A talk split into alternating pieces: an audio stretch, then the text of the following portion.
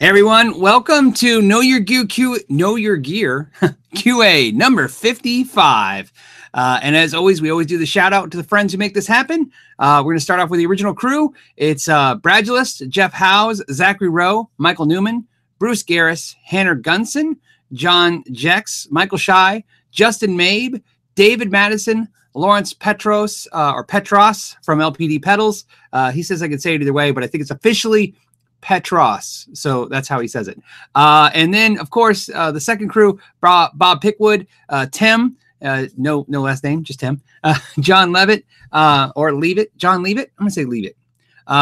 Space Jazz, Alvaro, and Luis from Pedal Pal Effects. Thank you guys so much. Like everyone else that hung out with me yesterday for the Patreon hangout on the first of every month. Ricky Robinson, James Biles, Chuck Keene, Chris Glaze, Dylan87, Jonathan Pickering, Joe Watson, Brent Odell, and Roras from Taurus Pedals, and of course the newcomer Michael Lidner. So thank you everyone, and plus everyone else on the entire list. As you can see, it's super long, and I appreciate all of you guys supporting me and supporting what we do here and hanging out. So let's get started, because it was a crazy week. So I want to start seeing what you guys have got to say, because boy, I might have more questions for you guys this week than you have for me. Let's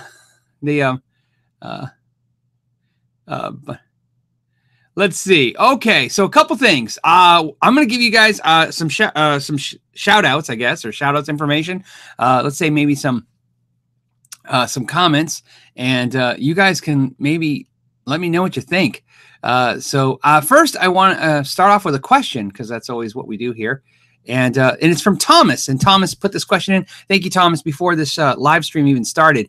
Thomas said, should I take out my circuit board in my Les Paul studio and rewire the controls? When I say should you take it out, in other words, is there going to be an improvement if you go to a better electronics? I don't know if you'd be able to hear it. Me personally, if I would wait till something breaks, unless you really just want to do it. But my suggestion would be, yeah, take it out. That's what I would do. So I'll just give you the advice of what I would do. I take it out and rewire everything to the old way, the way I like it. And you can buy a kit from that, to do that, or you can do it yourself. It's a very straightforward thing to wire up. But that's the only reason I would say not to is, of course, if there's nothing wrong with your guitar and you don't have any complaints about the way it sounds or feels, wait for something to break and then be prepared to do it. But I've always done it to all the Les Pauls I've got that have circuits. Pete Johnson said, cheers, Phil, with a super chat. I appreciate that, Pete. I have some good news for you today, so that'll be cool. And Shannon McCoy did another super chat too. So I want to hold off on the announcement that's going to involve the super chats in a second. But we'll hit some more questions, and then we'll talk about all the crazy things going on in the guitar world this week. Good and bad. A lot of good, a lot of bad. So we'll see how it goes. Let me dim this down a little bit. All right. Let's see if that's better. A little better. Okay, so Scott's got a question. It says, hey, Phil, first time watching your the show live, even though I'm at work. All right, man, make sure you're doing your work too. I usually have to watch it after it's done. Love what you do. Thank you, man. I appreciate that. And always learn something watching. I appreciate that so much as well. And thank you. Well, that's very nice of you. Ian did a super chat, and he says, what are your favorite pickups for tellies? I can tell you the pickups I'm using in my my Surf Green telly. I'm using the Billy Gibbons pickup in the bridge, which is a stacked single coil. So it's basically a stacked humbucker. And it's a really high output, really forceful pickup. And when I say high output, it doesn't overdrive the amp, but it's huge. It sounds as big as a humbucker, but it's got that Telecaster, kind of twang to it.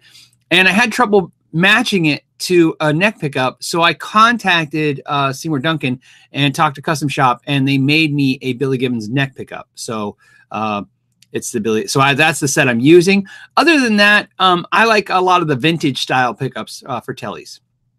But believe it or not, because of the Sharp and My Axe series and the companies wanting to be involved with that, I have a bunch of pickups downstairs for all kinds of companies that want to be involved in me modding up guitars. So we're going to be learning a lot about some of the pickups that are out there. So it was really cool of the companies to kind of send some product for us to use so that some people out there can get some cool stuff.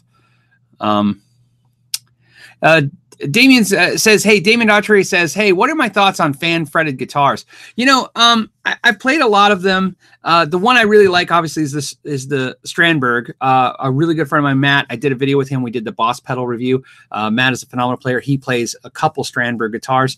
I really like that fan fret system, you know.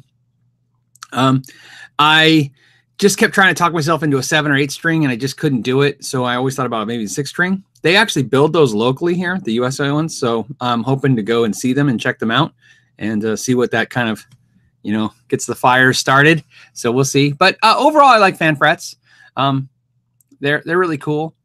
I like the actually, you know what? It's the fan frets. I don't have any problem playing with them. I like the way they play, but I really like the idea of this, the multi-scale system. You know what I mean? Having a longer scale on the low strings and a shorter scale on the high strings. It seems to make a lot of sense.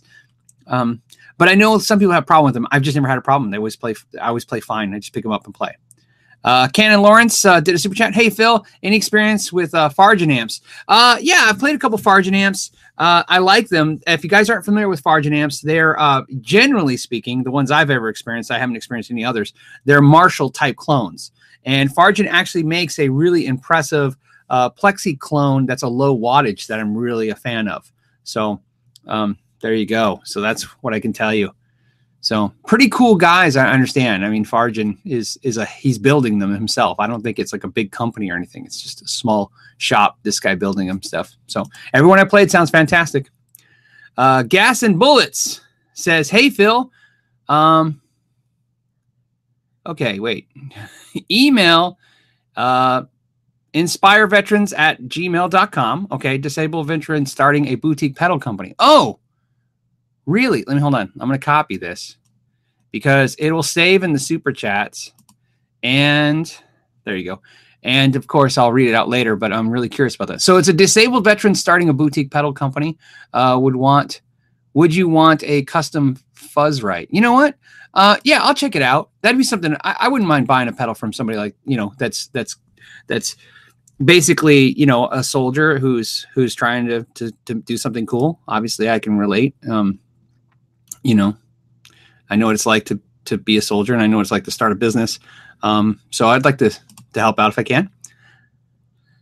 Beatmaster says, Phil, what sub $600 100 watt head would you suggest if I'm looking for it to be versatile? Oh man, $600, sub $600. There's not a whole lot out there. And you're not really giving me any kind of suggestions of the type of amp. You know, you want high gain. To me, there's only a few sub $600 heads I would actually put value into. Used Marshall DSL, you know, JCM 2000s. You can still find them for $600 down. I think the 5150 PV amps and a lot of the two American-made PV amps that you can find used for sub $600 are pretty decent. I like the Jet City stuff that's sub $600. That seems pretty decent as well. I think they have 100-watt head for $600. I think right about that. If not, they definitely have that used. The Blackstar 100 watt head is, I think, used. You can get it sub 600. I don't know if it's new sub 600.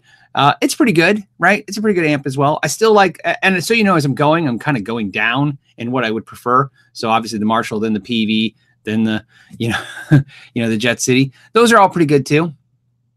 There's definitely, it's, you know what? Here's the good news, Beatmaster. There is no shortage of 100 watt tube amps on the market used dirt cheap out there.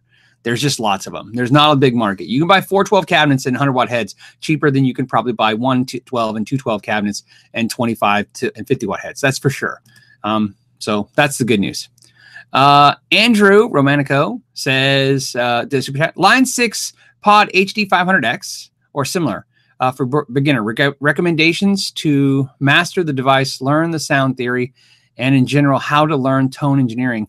How to mimic sound for favorite artists. I get what you're saying. Basically, what he's asking is, you know, getting a Line 6 Pod HD 500 to basically figure out all the sounds that are out there instead of doing something crazy like buying boxes and amps and saying, hey, you know, each sound I'll figure it out. You can do it something like that. Yeah, I've had an HD 500 and I thought I liked the dual engines in it. It has dual processors in it. I found for me the HD 400 to be a little simpler to use and the HD 300 to be really simple, but a little lacking on the features. So I think if you're willing to read the manual and sit down with it, I think the HD 500 is a good way to go. I'm definitely not a tech savvy when it comes to processors, so I couldn't say like, yeah, it's really hard to figure out, but it was a little too much for me, the HD 500. So just as a suggestion, I would look at both those features, the HD 400 and the 500. I think the 400 you can get used pretty good as an option. And I really like the Line 6 HD 500. And then if you want something a little, my personal opinion, a little easier to use, look at some of the Boss processors, the full-on processors there. I think they're a little bit straightforward because they're a little bit more knob interfaced, but basic stuff. Yeah, I think you're a good way to go. I think that's a smart way. That's one thing about these modeling amplifiers that are great. You can get them. You know, it used to be you get an entry-level amplifier that sounds kind of like what that manufacturer's like. So you buy the inexpensive Marshall or Vox or Randall or Crate back in the day, Fender, and they kind of sounded like what that company sounded like. But modeling amps allow you to mix and match and try different sounds, different cabinets, different amps, sounds, and get a taste for what you like. So I think I learned the most about amp sounds, in other words, what I preferred from modeling amps, messing with them. And the reason I learned that is because I used to think I was missing out on so much, like what about this amp? What about that amp? And when you get a modeling amp, as you go through the settings and you hit certain amp settings and you're like, man, I don't like this at all. You know what I mean? And although they're not exact, they still get you in the ballpark for at least sound. Shannon McCoy said, hey, no question. Just wanted to say thank you for being who you are. Well, I want to thank you for being who you are. And the world needs good people now more than ever. Have a nice day. I appreciate that, man. I thank you so much. I appreciate it. And so let's talk about, I'm going to jump, since that's going to segue into this. I want to talk about, hold on a second. You guys are popping in questions. I want to talk about Chapman Guitars being a Guitar Center. That's what I want to talk about. We've been talking on the live show about me getting a Chapman guitar for a couple months, and that's what ties into super chats. You guys have been super chatting and you're donating to that fund. So basically, the big announcement this week is Rob Chapman announced that they are in Guitar Center now.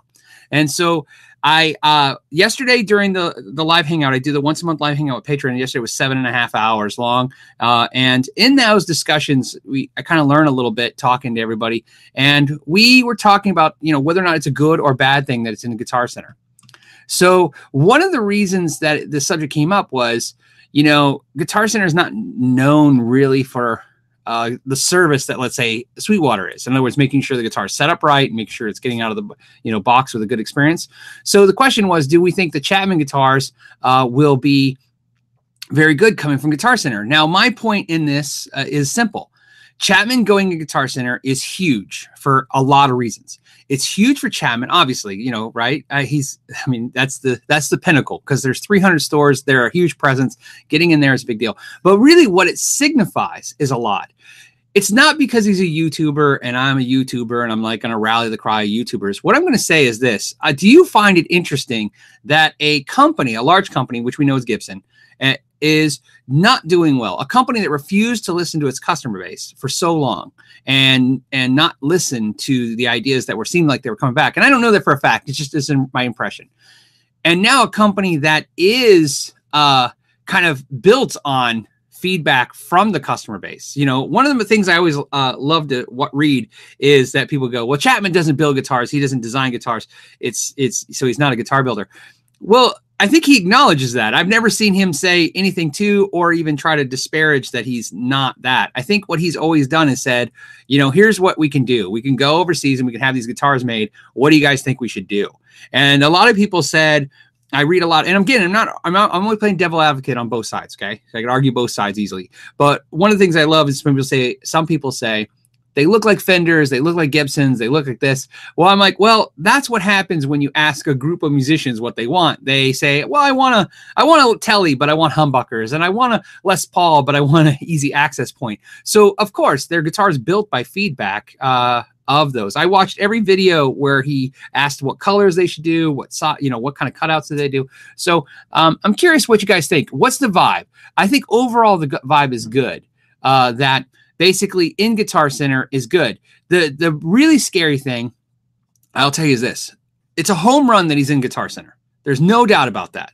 The scary part is, will Guitar Center be able to sell the line through and reorder? The reorder is the scary part, because Guitar Center can make a brand like Chapman, but it could also do some damage if it can't sell the guitars and then has to dump tons of used guitars. Because I'm just guessing, I have no inside information, but I'm guessing that the Guitar Center purchase of Chapman guitars is probably equal to everything they've sold up to date. Does that make sense? That kind of makes sense to me. Like, in other words, if they sold 1,000 guitars, Guitar Center put in 1,000 guitar order. So this is going to almost, if not double, their business. So I'm curious to see what you think. And here's the deal. If you guys are willing to go on guitarcenter.com right now, let me show you what I'm up to. Hold on a second. Give me 1 second. I got to find it. So if you go to guitarcenter.com, because that's who's selling the guitars now, I'm going to show you right now. I am willing to buy a Indonesian Chapman guitar. Okay. So I will buy any one of these models. And I'll be honest with you, I'm not interested in the baritone. So I really appreciate if you guys don't suggest the baritone. And I'm not a huge Ghost Fret fan, but I know that's a huge guitar, and I know you guys would be interested in that. So I'd like to hear what you guys think, which guitar. I really would rather prefer to buy one of the $400 guitars again, but that's okay. Anyways, here's the idea. Let's pick a guitar today, okay? No more speculating. We don't have to guess. Let's pick a guitar today, and I'll order it, just like we've done before, like with the St. Vincent guitar. And when it comes in, I will review it. And what I'll review is almost like a punch card, in the idea that I want to review how long it took to get here. What did the box presentation look like? Well, I'll do the unboxing. I'll do the, go through it, what is there finish flaws? Is it heavy? Is it light? We'll just go through the guitar and see, and give you, and really not even critique the guitar, which I will, but critique the experience to see. And I bet you we could actually do something on this channel that's unique to out there, which I bet you the Chapman guys, like Rob Chapman, might watch these videos, because I want to give an honest presentation. It's our money, right? It's my money. You guys have done the super chats. You donated into that too, added to the Chapman Fund. The patrons have done the Chapman Fund. I appreciate that. We'll buy this guitar, and we'll and I bet you they'd appreciate the feedback, good or bad. It will be what it will be, right? And maybe that'll help Chapman, because one of the things I think would be scary right now is if Guitar Center doesn't do a good job filtering the guitars, quality assurance, returns, do all that stuff. That's the stuff that could hurt Chapman guitars. So I'm interested in doing it. I thought it'd be fun. I ran it by the patrons yesterday on the Hangout. They thought it was a good idea. So there you go. So, all right. So what we'll do is, like last time, I appreciate you guys all comments now, but I'll ask when we get ready there, and we'll pick the guitar. But I want you guys to think about which guitar you're going to suggest, because we'll do it just like last time. Once I say let's go, I want you guys to all start popping in which guitar you want, and we'll go with it. I'm going to pick the color though. So I'm not really into black guitars, so that's probably why. So it makes it easy with you guys. I'd rather pick the blue one or the the red one or whatever. I'd just rather do that than the black guitar. There's nothing wrong with the black guitar, but I got enough black guitars.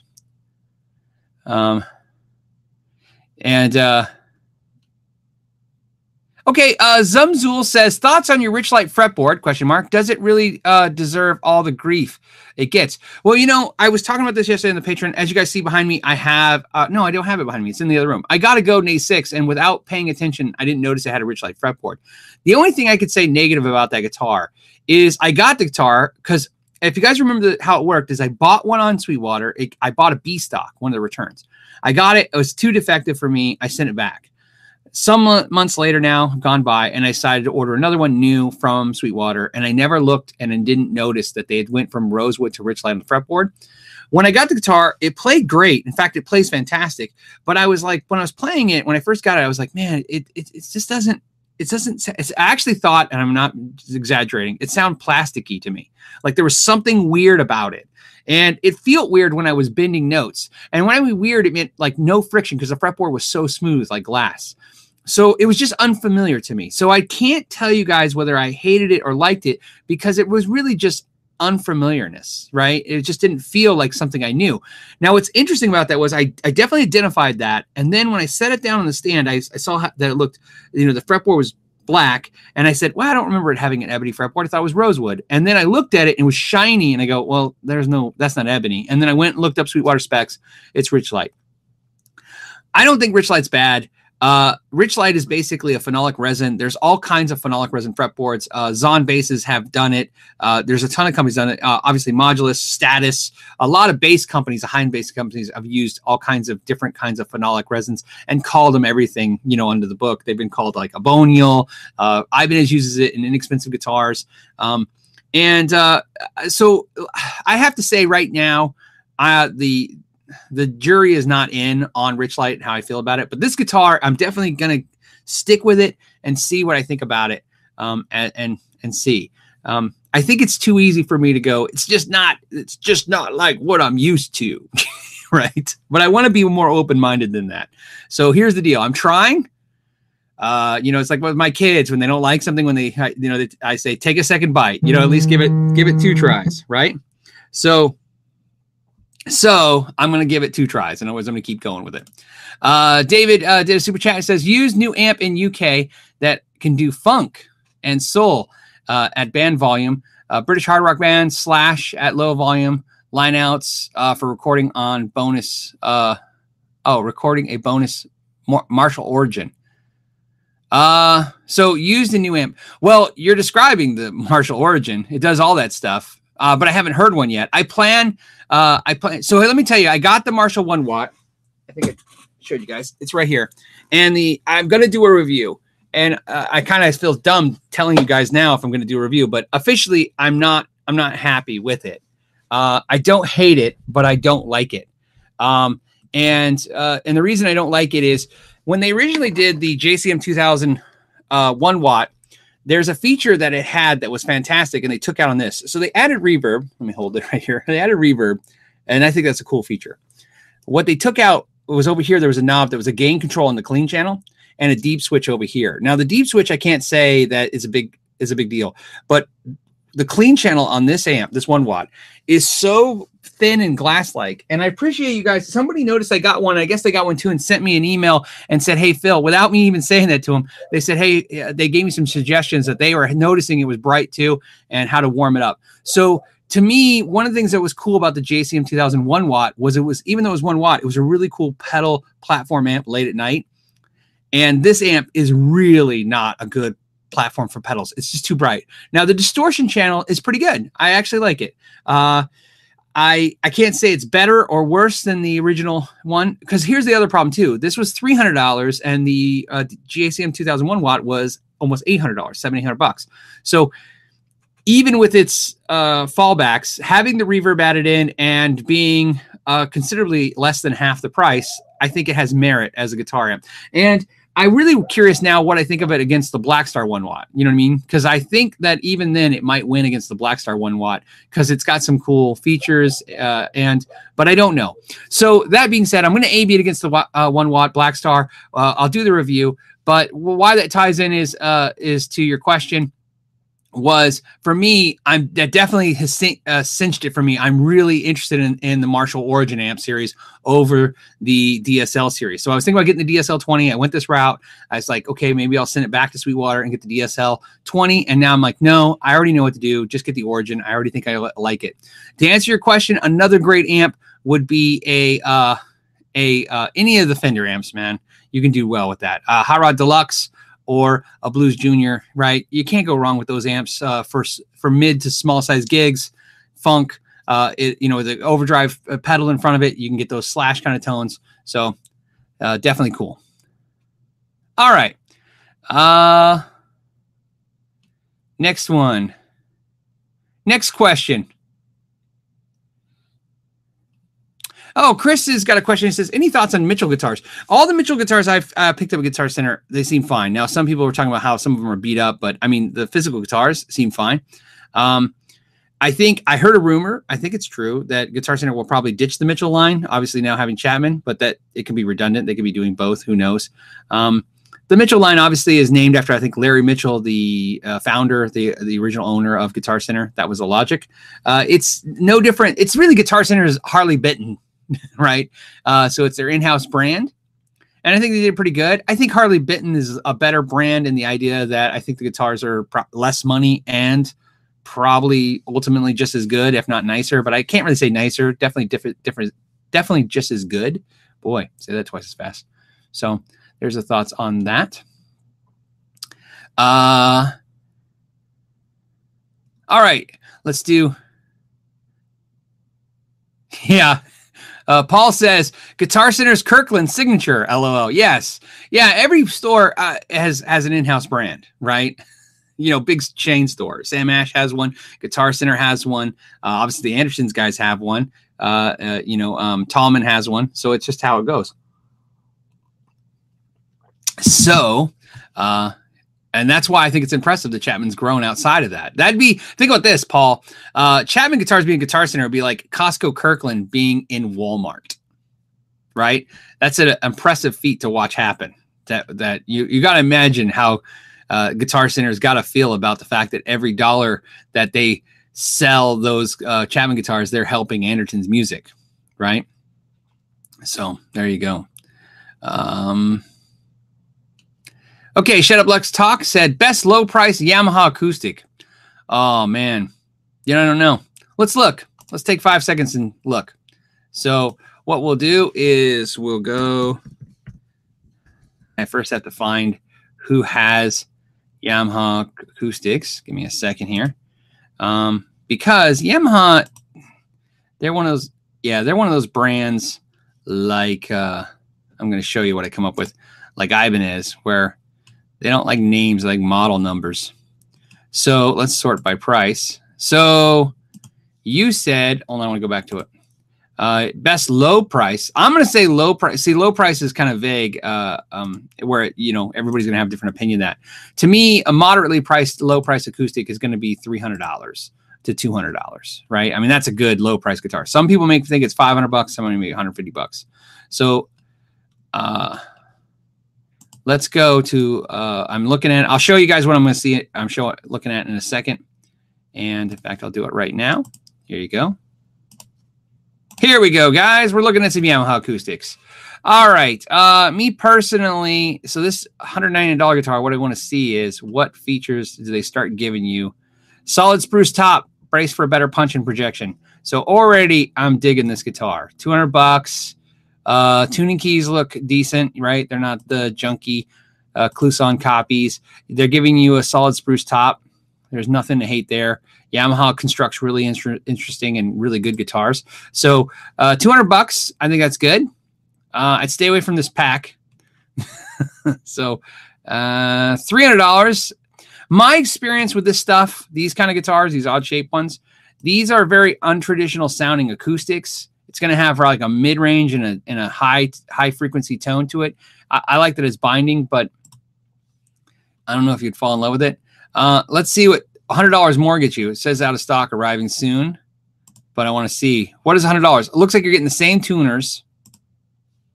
You're getting binding, so that's cool. I don't know if it's worth $100, but hey, it's got a classic Tonewood complement. I love that. Okay. I just want the specifications, right? We just want to see, do we have it right here? Oh, I hate it. Solid spruce top, back and sides. Oh, okay. So that's a rosewood back and sides thing. So I wouldn't pay the $100 just to get rosewood back and sides. So to be honest with you, I bet you this $299 with electronics is probably the way to go. Let's see, because sometimes it gets dangerous because even though, you know, it just goes up $100, you get electronics and solid Sitka spruce top. So, I mean, no one cares. Sitka spruce, I should say. Anyways, those are the two I would look at. So that will tell you a lot because if those are good, then as you go up in price, it will just get slightly better than that. So that's a good bet. Yamaha makes fantastically great acoustics. There's a few companies, and that's one of them that makes sub $500 fantastic guitars. James Shackelfold. Sorry, James. James Shackelfold says, with all the disgruntled luthiers in the market, do you see them talking with Chapman to make an American version? I could see that happening. Well, definitely. If there's a, you know, they have the British version now, right? And if they're in Guitar Center and they have a bigger market in the U.S., I think having a a line of American Chapmans could be a big thing. This could be a big deal, guys. This could be Chapman. Chapman doesn't have to be Fender and Gibson, man. If they can just take over Schecter's market, that's going to be impressive. So these guys have a shot, and it will be enough of a rally cry in the market. I think it could have good possible outcome, and the idea that I think a lot of companies will look at this and take that stuff seriously. To me, I pointed out at the NAMM show that two of the best, I mentioned this in the NAMM show to a lot of people, two of the brands that I thought were really had the most excitement at the NAMM show were really popping was obviously the Chapman guys and Kiesel. And I was making an off-the-cuff joke at dinner one night about, don't you think it's interesting that the two brands that have embraced their social marketing the most seem to be doing the best in what I'm talking about growth, right? Both companies seem to be hand over hand growing. So Mel wants to know, hey, why is the Fender Vaporizer amp only available in Europe? Well, it's discontinued in the USA for sure. So if it's only available in Europe, maybe because because that amp's made overseas, so maybe they just still make it and send it to Europe, or Europe still has some left over. But I know it's discontinued in the US, and that's why it's not here. All of those amps are discontinued. They don't do any of that stuff anymore. That's when they were going to expand the line out past Fender, you know what I mean, with all these non-Fender named products. But those days are gone. Kevin wants to know, hey, Phil, thank you for the super chat, by the way, Kevin. It says, hey, Phil, I live in Phoenix, and I have a PV Invective, and would you be so kind as to demo it and tell me what you think of honest opinion? And let me get your... Okay, so I have your information. So I will reach out to you, Kevin. I will email you. And see, I'm really curious. Now I gotta, you know what I mean? Now I gotta look at that guitar. Hold on a second.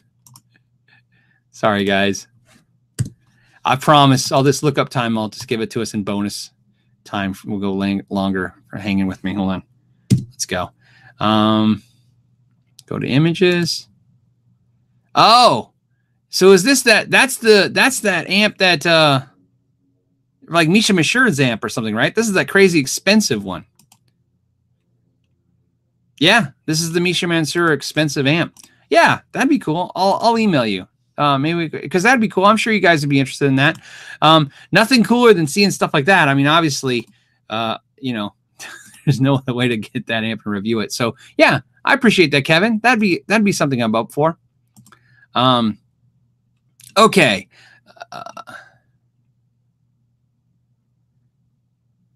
Let's see. Dale Weber. Hold on. Wait, hold on. It's jumping.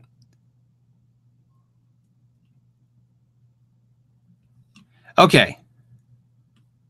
Man, you guys, there's a lot of us. There's 756 of us, so the questions are kind of popping.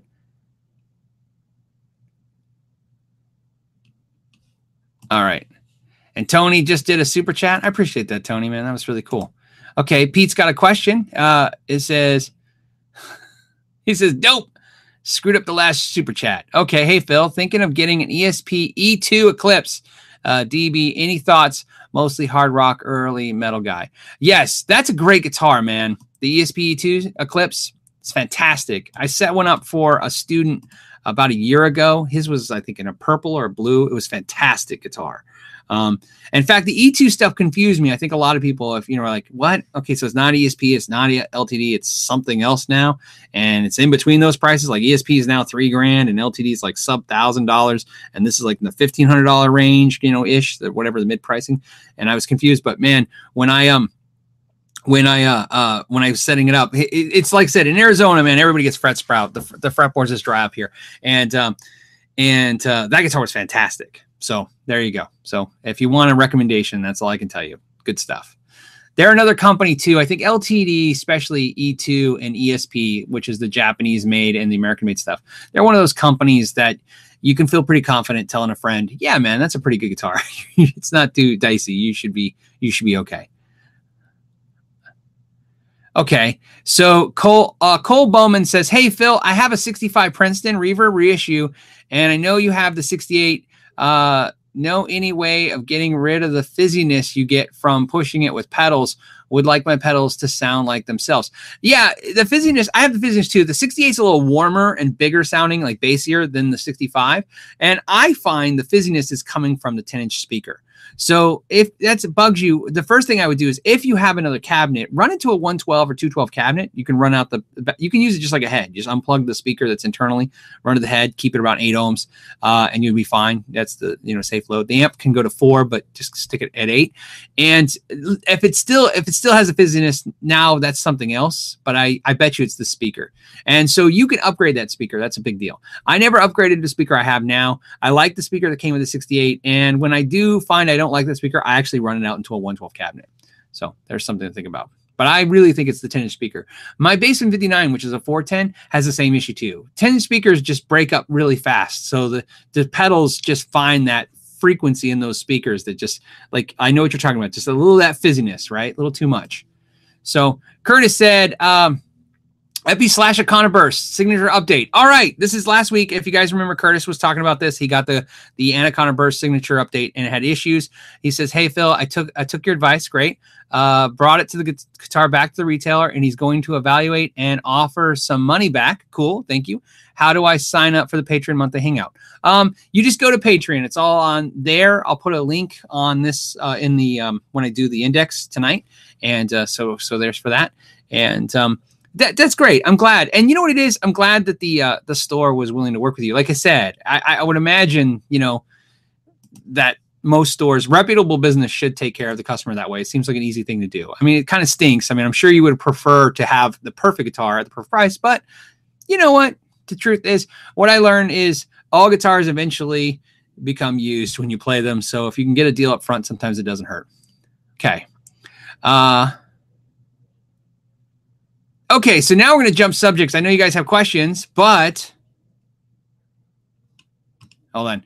I want to talk about something that was in the news, and it's not Gibson, right? It's negative, kind of, but it's not Gibson.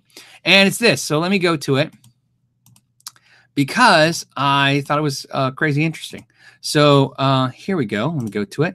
I'm going to share with you. So Heritage Guitars was in the news. I don't know if you caught this. So it says 14 Heritage Guitar workers are off the job as the company heads in a new direction. So I'm going to give you the synopsis of this article. Maybe we can talk about this. So what happened was Heritage Guitars management decided to let go of 10 workers. Now they have approximately like 16 workers. So you understand what that means when they let go 10 people. That's basically the whole force. But during the interaction of the 10 people being let go, 4 got just left with them, you know, right? So in this article, I highly recommend it. I'll put a link to it in the description when we do the index. But if you scroll through it, you'll see what I like about this article is there's a response from the workers and there's a response from the management. So you can go through this. I know how they do articles now is horrible because it's like, they put an ad in the middle and then they jump around.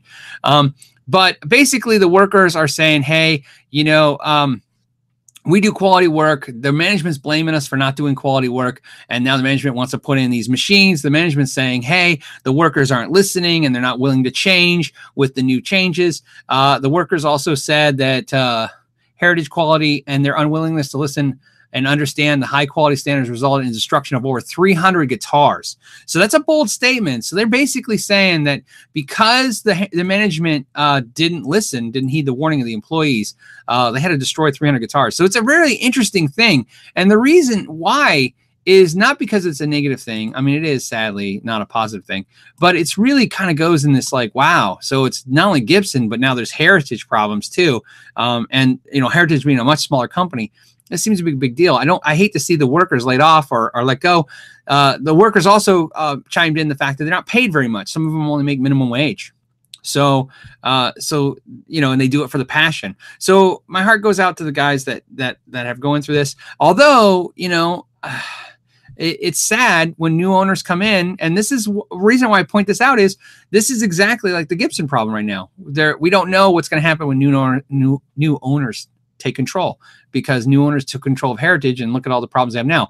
Obviously, if you have 16 workers building guitars and 14 of them leave, I would imagine right now, if you have a Heritage guitar on order, you're not getting it anytime soon. So there you go. You know, so on that note, any thoughts or anything like that? I'd like to see. So Yeah, Aaron says apparently they are even better copy of Gibson than any of the ever could have imagined. Yeah, yeah, you think right? They're copying the guitars, but I don't think they should copy the business model strategy. So it's just an interesting time. It seems like an interesting time in guitar building, right? This, I mean, you know, you have somebody like Chapman all of a sudden, you know, kind of rise to the top with the Guitar Center deal. And then you have other companies kind of sinking. And so, and this is something we've been talking about, not just this channel, but all channels about, you know, this adjustment, you know, everything kind of, hold on a second. I got a question coming in too from Nathan. If you guys know Nathan, Nathan's my buddy and he works at PRS. He's in the finishing department and he had a question. And he sent it to me, and he thought it was a good idea. So here's the question. I like it. He says, why do you think Fender and Charvel Jackson is the only company that has embraced building in Mexico? And that, Nathan, so you know, the reason why I want to answer your question, it chimes in another thing that happens with Gibson that no one's really talked about. I don't know if you guys know this, but in 2007, Gibson bought a company called Garrison, which is an acoustic guitar company in Canada. And when that happened, they decided to not continue the Garrison line. They cut it, you know, they stopped it. And I guess they were going to start building acoustics. And I haven't heard much of it. And what's interesting about this is it's one of those things now that you're looking at the Gibson debacle. You're wondering, you know, whatever happened with that. And so I did some Google searching and I couldn't really see what was going on. I don't know if any of you have any of the Gibson acoustics that are made in Canada, if they're currently still making them. I'm not really familiar. I couldn't really go through the line in Gibson and figure out which ones were the Canadian ones. But it's one of those things like, yeah, one makes you wonder if Gibson would have embraced a Canadian line of electric guitars, if that would have helped too. You know what I mean? Make basically some of those really great $3,000-$4,000 guitars and put them in that $1,500 to $2,000 range. You know, cut that price in half, kind of like a Fender did, right? You can't do a $1,200 made in America. You get a $600 made in Mexico. I don't think that's a bad idea. So, some interesting things now that we seeing the mess of Gibson. Okay, so, all right.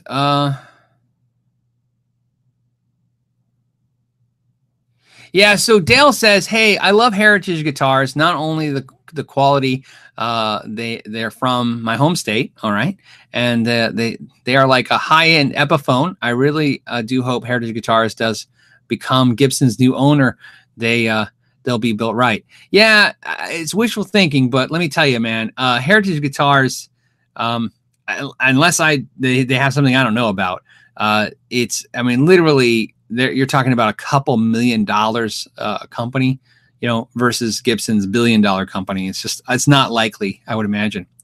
So, and I don't think this is going to help that they're lost all their employees. Like I said, this is a really bad thing. So think about this, in the news also was Heritage, or man, sorry. In the news was Gibson also did some layoffs of staff in the custom shop in Nashville. And in fact, when I read the heritage thing, I was a little confused because I thought that was somebody confusing the Gibson thing, right? I thought the article was like, oh, they think it's Gibson, but it's heritage, or they think it's heritage, but it's Gibson. And it was actually simultaneously two things happening at the same time. So,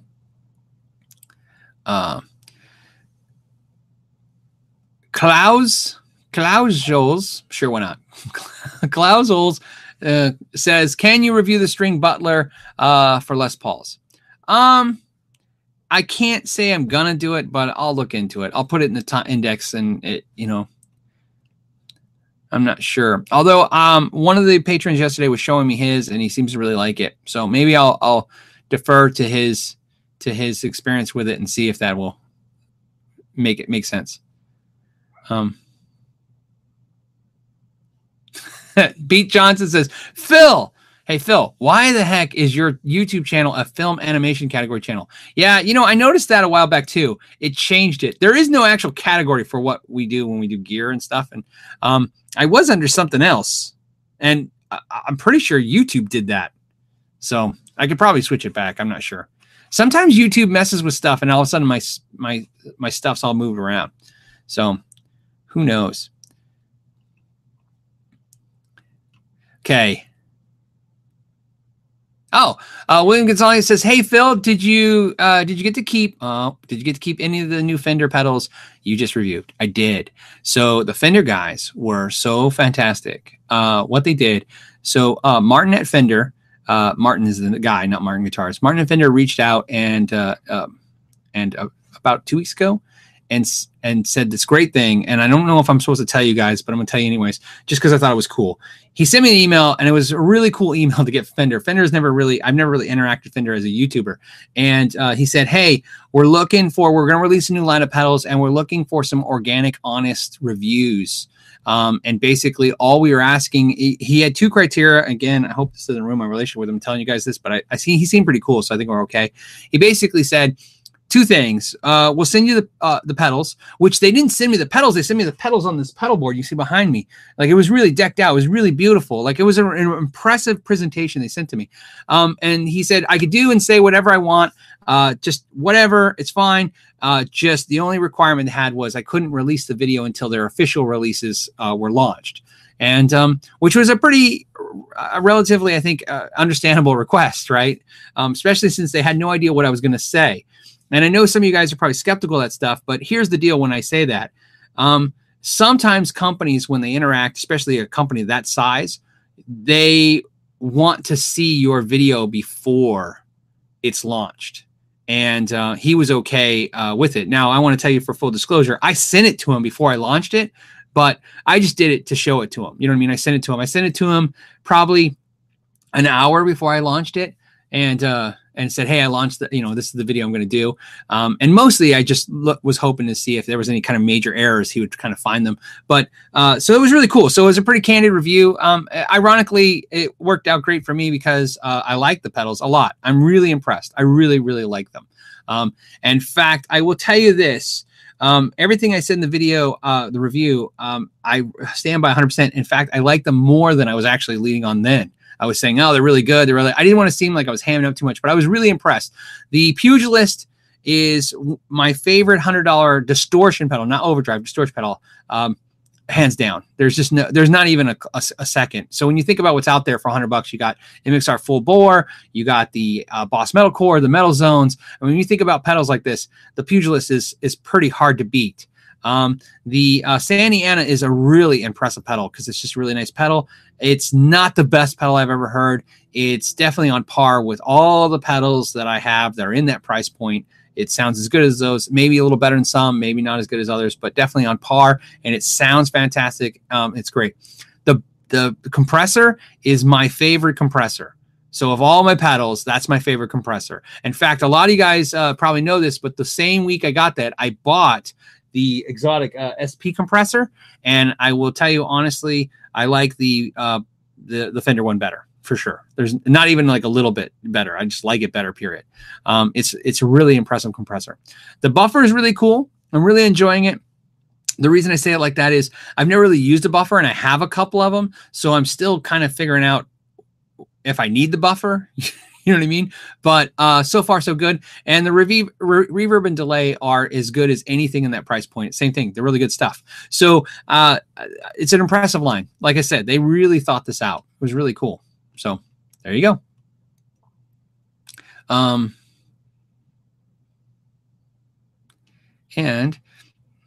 And then the Benjamin's like saying Fender, the Keeley compressor. So see, that's a good example. I like the Fender compressor better. Now there's a reason why.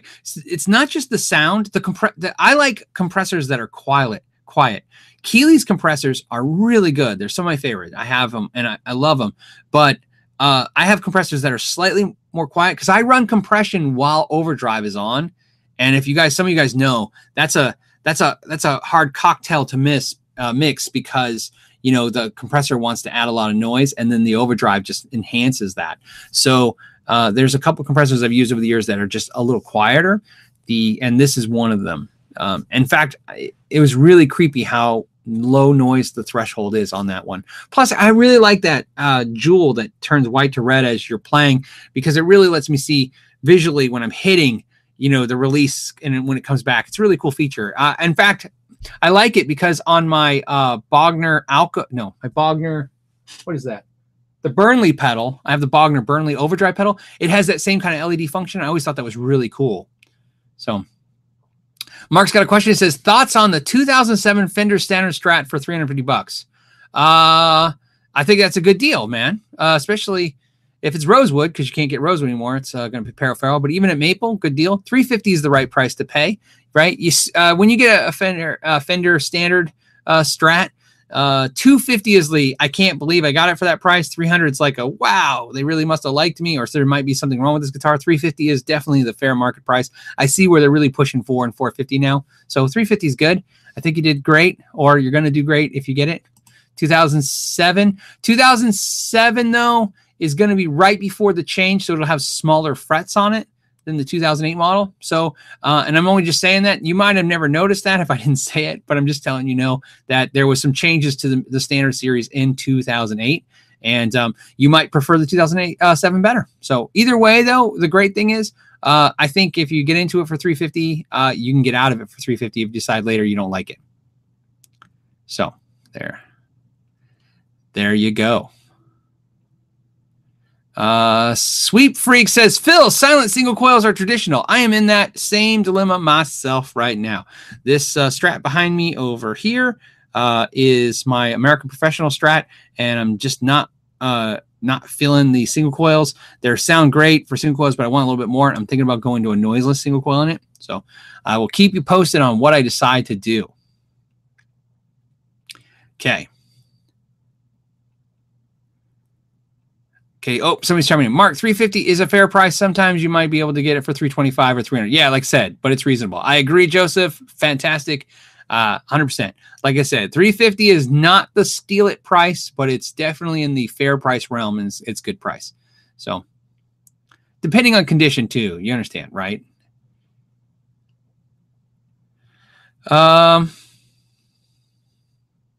Okay. What do we got? There's so many questions. I'm trying to find some. Oh, so Chris is just chiming in. He said, last night I put in the Tone Zone single coil pickup, the S pickup, in my Strat guitar. It's not too bad. Yeah. You know, what's funny is the ones I'm thinking about is the Injector series, the Paul Gilbert Injector ones. That's what I'm thinking about doing, just because it's different than anything I have. Cause I have some vintage, style Strat pickups in my Strats. So I was looking for something a little bit beefier and more modern sounding, but still keeps what do you call it? Keeps, you know, the Strat kind of sound going. So, all right. This question is, Amir has been asked this. I think he asked it a bunch of times, so I want to make sure I get to it. It says, best locking keys, tuners for the Epiphone SG.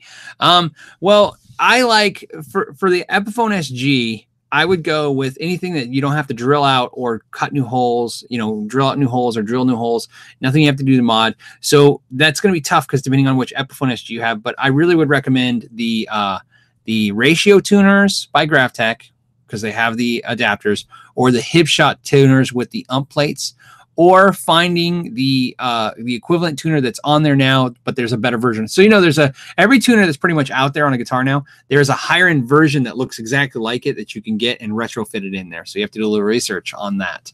So that's what I would do.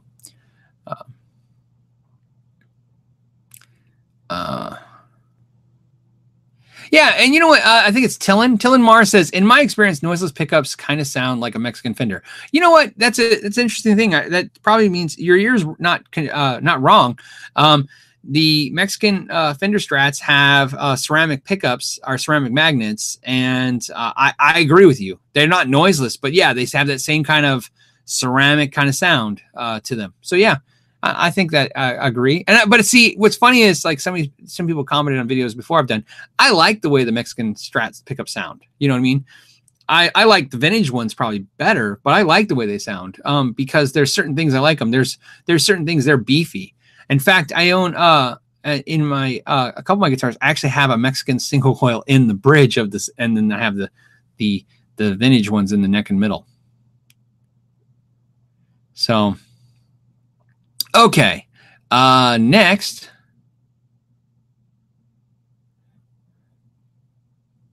Oh, Yeoman says, Phil, I know you really like PRS series. He does too, me too. Did you pre-order? Did you pre-order S2 Studio? Any feedback from NAMM? To be honest, I'm really curious about the HS configuration. The S2 Studios look cool, man. I didn't pre-order one because I'm done. I have too many. I don't have too many, but I have too many pure S's. Right? Like I don't got any more room for any more. I got, you know, 2 cores, my Mira, I got an SE, I got an CE, and I got S2.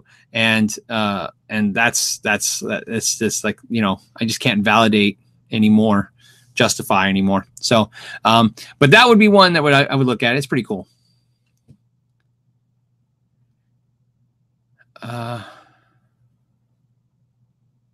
Okay. All right. What do we got? Any other subjects that are cool? Let's see what else. Nathan's chiming in. Hold on a second. Like I said, Nathan works at PRS, so maybe we'll give him some credit. He says the S2 Studio sounds amazing, but maybe I'm biased. Well, yeah, I'm gonna say you are since your paycheck. No, I'm just kidding.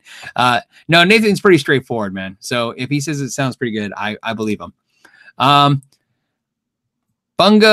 E Biker. Sure, why not? It says, do you like digital or analog reverb?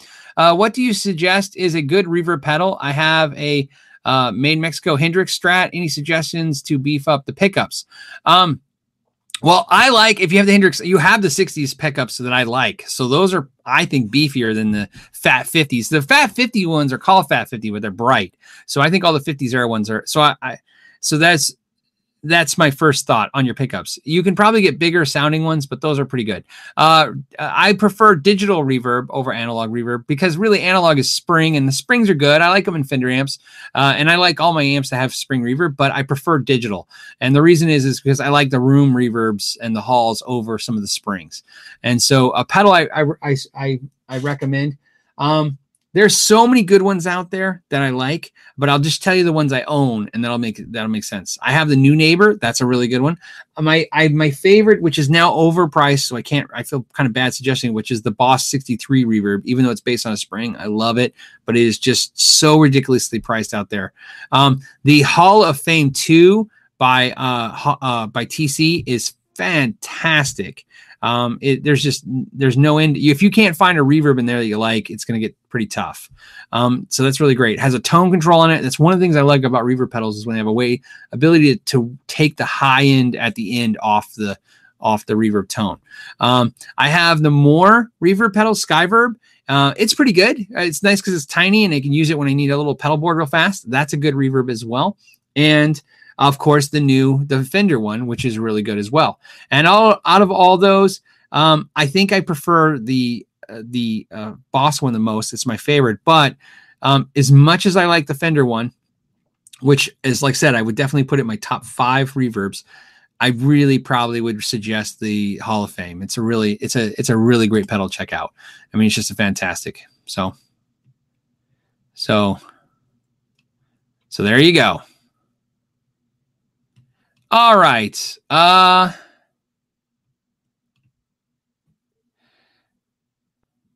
of Fame Reaver's awesome. See, somebody's already chiming in. Good. I'm glad you guys like it. Okay, so we've basically been on for an hour. So let's go ahead and let's do a Chapman guitar, man. Let's figure it out. So if you guys are new and you guys missed the beginning, what's going to happen is, let me show you right now, so you see what is going on. If you don't know, let me show you. The big news, of course, is that Chapman Guitars is now at Guitar Center. And so the speculation is, what does that mean? Is it going to be the thing that makes Chapman awesome? Is it going to fix Guitar Center? We don't know what the problems are going to be fixed. What we do know is we love guitars, and the guitars now are there. So the question of the day is, which guitar should I get of the Chapman Guitars? Now, I'm going to let you guys know not to pull your judgment. The ones I think are most interesting to me is, I like the ML1, the ML3, and ML2. Well, you know what? I like ML2, ML1, ML3, and the Ghost Fret. I'm not big on the one that just looks like a Tele and the one that just looks kind of like a Strat. And I definitely don't want the baritone. That's the only one I'm kind of vetoing is not the baritone. So I'm curious to see what you guys want. Let me go to you guys since I'm gonna stay on that screen. Oh my goodness, guys! Really, you guys are. All right, let's see. And I'm not going to be able to count these, but at least I can get the vibe of it. Ready? So we got ML3, ML1, ML3, Ghost Fret, ML3, baritone. Baritone's not in there, Chuck. ML3, ghost fret. ML1, ghost fret. Ghost fret. Oh, man. ML2 or ML3. Okay. ML3, ghost fret. ML3. I'm definitely feeling the ML3 ghost fret vibe. So at this point, could you guys just start voting for those two? Ghost fret. Ghost fret, ML3, ghost fret. Ghost fret, ML3. That's what we're going to go for, right? So you got to say ghost fret, ghost fret, ghost fret. I'm ML3. I know it's probably annoying me saying it, but I got to say it out loud to hear it. ML3, ghost fret. Man, you guys are almost 50-50 on this. Ghost fret, ghost fret, ghost fret. I definitely feel like ghost fret's winning, guys. ML3 is so close, though. ML3, ghost fret, ML3, ghost fret. Somebody put a ghost. Joseph, kudos for you for putting a... We're putting the emoji of a ghost. Ghost fret, ghost fret, ghost fret. Yeah, you know what, man? You know what? I really want the ML3 too, but man, now there's a lot of ML3s. ML3s, ghost fret, ML3s. Okay, so let's go. I'm going to go to the screen. Hold on a second. Since you guys are looking at your actual, what you guys are doing.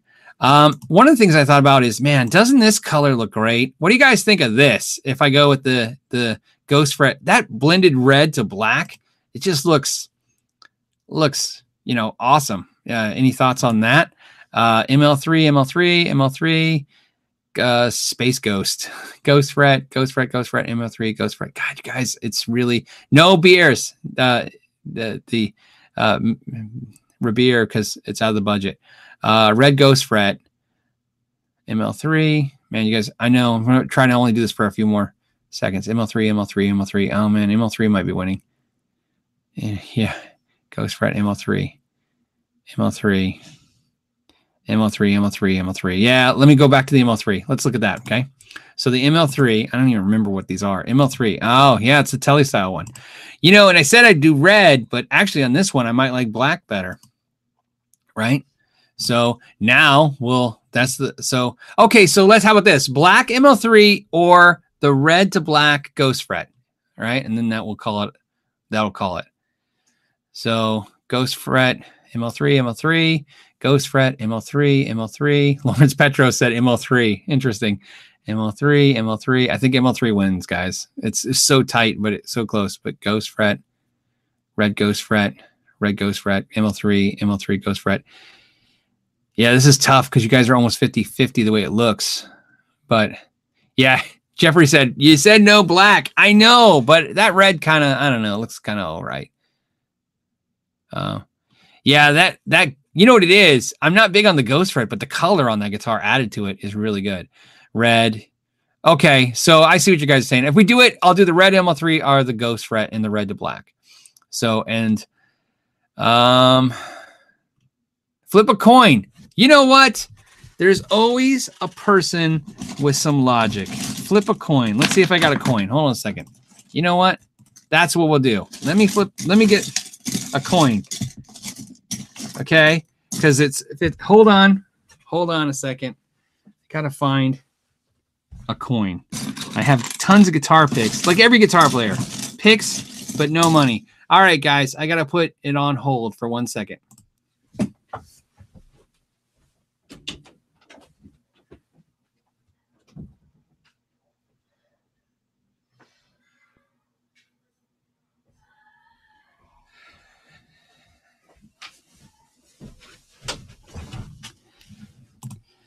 Okay, so we're back. Ta-da! We're going to flip a coin. Heads are ghost fret and tails are ML3. And we'll do it right now. I got a penny. That's all I can find. So I don't even know how to do this. I haven't done this as a kid. Don't do the thing where they flip it over. That doesn't make sense. You just throw it in the air and catch it, right? Or I'll just drop it on my thing. In fact, I'll do it one more time. Just make sure I... Oh. It's tails. So tails is the ML3. That's what wins. You know what? And I'm kind of sad either way because I really like the ghost spread as well. So ML3. So we'll do ML3 in red. So that's what we picked. I appreciate you guys. Man. And Bungie Biker did a $10 thing for ghost fret. Now I feel guilty. Hold on a second. Let's see how crazy we are. Hold on 1 second. So you guys talk amongst yourself when I do this. I've never kind of, all right, hold on a second. No thanks. Guitar Center wants to know if I want coverage on the guitar. I'm like, I don't want coverage. And hold on a second. Give me a second. I'm clicking some stuff. I'm doing some secret stuff. I don't want you guys to see my information. No thanks. Do you want that? It says yes. Okay. And okay. All right. Hold on. Yeah, you know what? Bellin says, do you really need another telly? You know, that's a good point. I know he flipped the coin and everything, but I kind of already feel guilty because the coin has been flipped. Obey the super chat. Guys, I gotta, you know what I hate is it's so polarized. You guys are half and half. I'm gonna just upset half the people.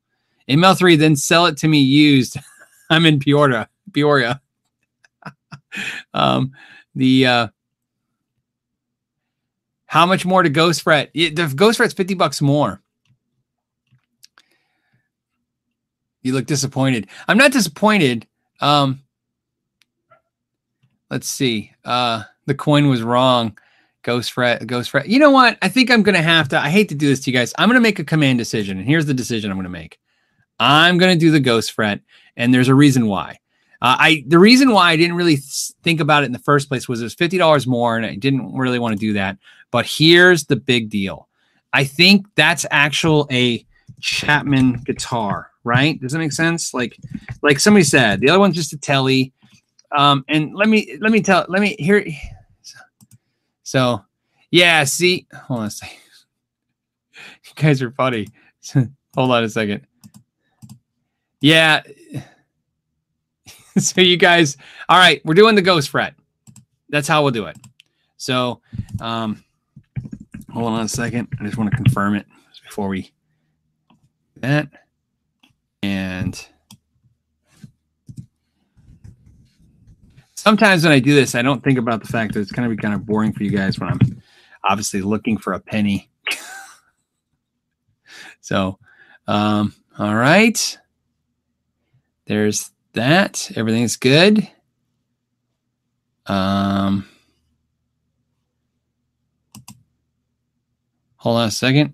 Free shipping. Gotta love free shipping. All right, that's all in done. Hold on. It says, oh, I gotta pick the,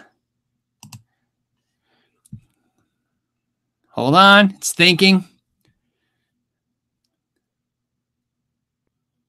Because, see, my luck is if I don't do it now, I'll get off the air with you guys, and then something will happen. And then, I will, 2 days will go by. And I want to be fair. We're ordering it today because that'll tell us a timeline of how long. Hopefully, it'll be here by next Friday, right? It's still thinking. It's got to go to space. So, hold on a second. Okay. And okay, all right, and review it. Okay, it's a Ghost Fret. It's red. It says Black Blood. I'll be honest with you on this part. I never would have thought in a million years the Ghost Fret is the guitar I would drawn to, and I wasn't looking at it at all. I was thinking the entire time. But I don't have that style of guitar. I don't have any kind of pointy guitars like that, and it'd be really cool. And I know that's kind of his thing, right? So, all right, so So we will see. How does it work out? Hopefully it works out great, because I'd rather have a positive experience than a negative one, if you can imagine. So that's cool. As always, guys, this has been fun. A little interesting kind of way to do this. So, here's a good question. Maddie says, I gotta like this name. Maddie, Matt says, hey, Phil.